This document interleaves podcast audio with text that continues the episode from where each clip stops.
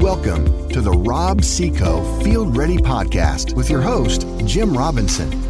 Welcome to the Field Ready Podcast. I'm the guest host this morning. My name is Wayne Fithian, and I'm the agronomy manager at Rob-See-Co, and I'm very happy to uh, be able to speak to you this morning on our Field Ready podcast.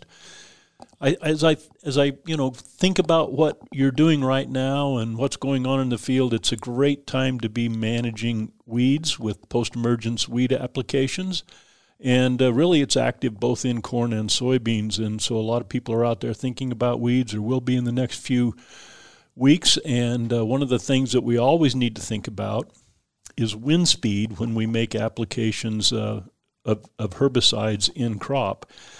We also have to think about sensitive areas and susceptible crops if uh, we have those around and how are we going to manage that application so that we get the herbicide where we want it to control the weeds and we don't get any of the herbicide where we don't want it where we could cause problems or damage plants that we didn't want to damage.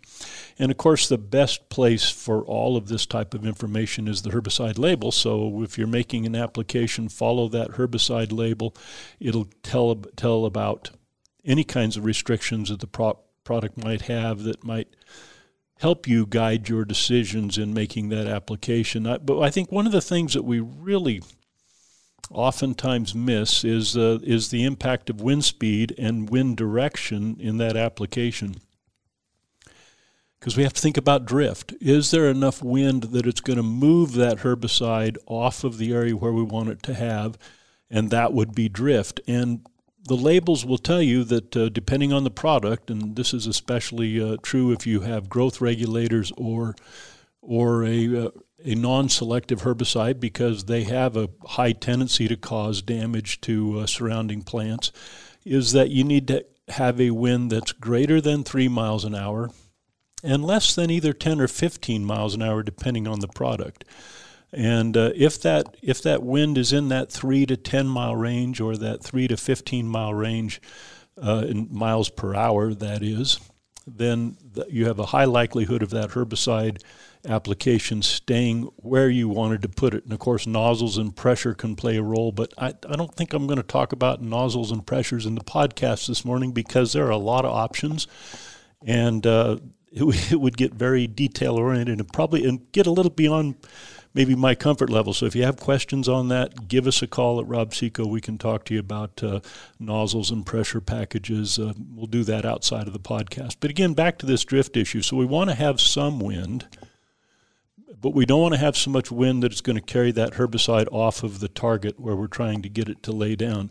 And the reason we want some wind, and this is especially true for applying a growth regulator type herbicide, is we have to have a little bit of wind to get that herbicide to stay on the leaf surface when we put it there. So, so it we, we have pressure, of course, and we have droplet size, and you'd think, well, that pressure and that droplet size, that's going to be enough to stick that herbicide right down on that leaf. But in actuality, there's a little bit of a kind of a bounce back up and a little bit of air movement off of that canopy all the time. And if you don't have a little bit of wind, it won't stay where you put it. So that's how volatility happens uh, we, we say if you don't have a three mile an hour wind, at least a three mile an hour wind, then you have inversion. And inversion is movement of air up off of the soil surface and the plant canopy back up into the atmosphere.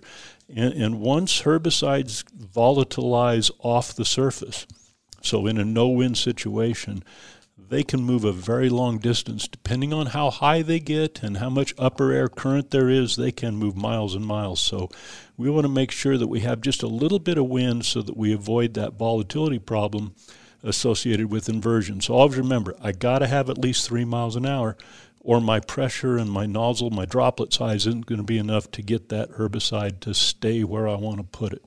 And of course, if it doesn't stay where we want to put it, you're probably also not going to get the weed control you want.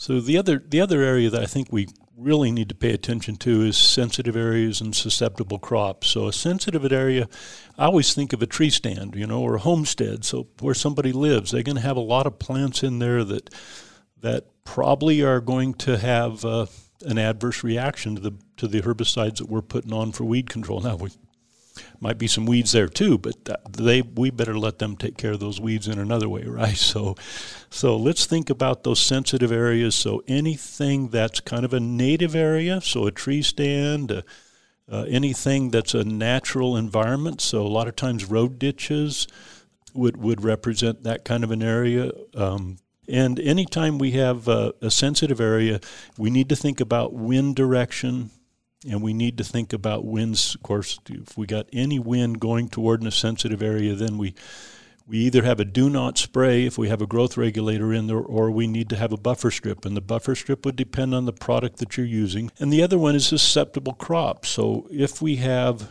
a crop that could be damaged by that herbicide application, then again, we have to think about wind direction. And if wind is moving toward that susceptible crop, that's a do not spray. And if if the wind is moving away from the crop, we may or may not need to put in a buffer strip depending on the product. And again, read and follow those label instructions, as uh, those will help you understand uh, the specific dynamics of these sensitive areas and these susceptible crops. So let's take this susceptible crop discussion a little bit further in regards to soybeans. So if if I'm spraying enlist soybeans, uh, then I do have to uh, I do have to worry about things like grapes and tomatoes, but I don't have to worry about soybeans or corn. If I'm spraying uh, if I'm spraying those enlist soybeans with enlist one, that is, or an enlist tank mix with glyphosate or glufosinate.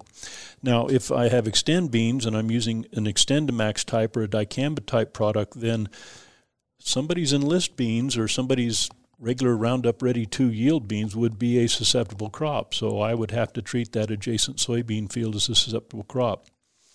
And uh, that's a key distinction, I think, between the labels for uh, for Xtend Xtend type products like dicamba containing products and the enlist products. Oftentimes, after an application, I have uh, I have inquiries. Farmers will call me, or our, uh, our, our sales folks will call me, and they'll say, "Hey, my beans are looking a little bit funny, and uh, I'm kind of wondering what's going on here."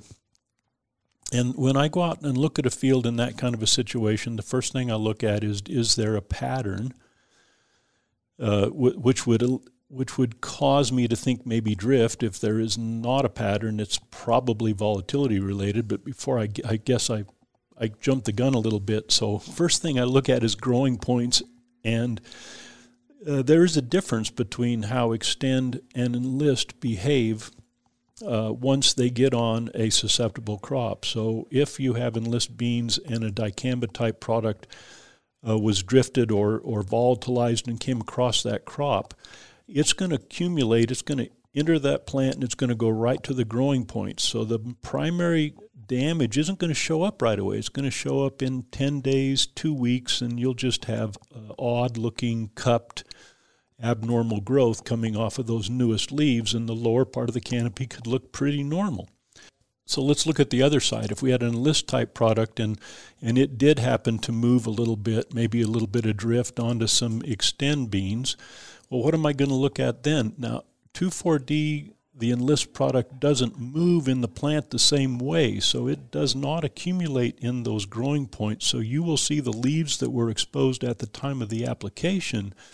Those newest leaves that are just starting to expand would be the ones that would have some abnormal growth, and they get a little bit more of a strapping look. So instead of being cupped, they're they're bumpy. We call it rugose, so they're, they're, they would be linear rather than oval and very bumpy. Uh, almost like an alligator head or an alligator strapping is uh, the, the best way to describe that. Uh, instead of a normal, nice round leaf, we got something that looks a little bit like an alligator head. And that's the big distinction between those two crops in terms of the damage they cause. So 2,4-D doesn't cause a lingering effect in soybeans, which is why soybeans are not a susceptible crop on the enlist label. Whereas dicamba, beans are very sensitive to a dicamba type product, so an XtendiMax or any of the dicamba products that move over a soybean crop, they'll move into that growing point and they'll keep that crop stunted for a while. Now, one of the things we've learned over the last several years is that it doesn't, you know, damage from an, a dicamba type product to soybeans doesn't prevent you from having a crop. And it may disappoint you in terms of the potential of that crop not being achieved, but but the plants do tend to hang on and start to kind of grow out of it. And later in the season, they'll go ahead and pot up, and we'll get some yield at least. So a lot of times it's uh, it's very emotional, but it's it's not a crop that's completely gone. It's a crop that's hurt, but is going to go ahead and and uh, make some grain for us. So that's uh, kind of things to think about with post-emerge herbicide applications in both corn and soybeans. Again, remember we need to think about wind speed. We need to think about wind direction. We need to always think about sensitive areas and susceptible crops. And if we do happen to have some movement, then we want to look at where where did that uh, where is that damage at in that canopy. If it's in the growing points, it's most likely involving dicamba. If it's on leaves that are further down from the growing point, it's likely to be involving a, a 2,4-D type product. So until next time, this is Wayne Fithian, agronomy manager at Rob-See-Co, and stay field ready. Thanks for tuning in to this episode of the Rob-See-Co Field Ready Podcast. Join us next time to be Field Ready. A Hurrdat Media Production.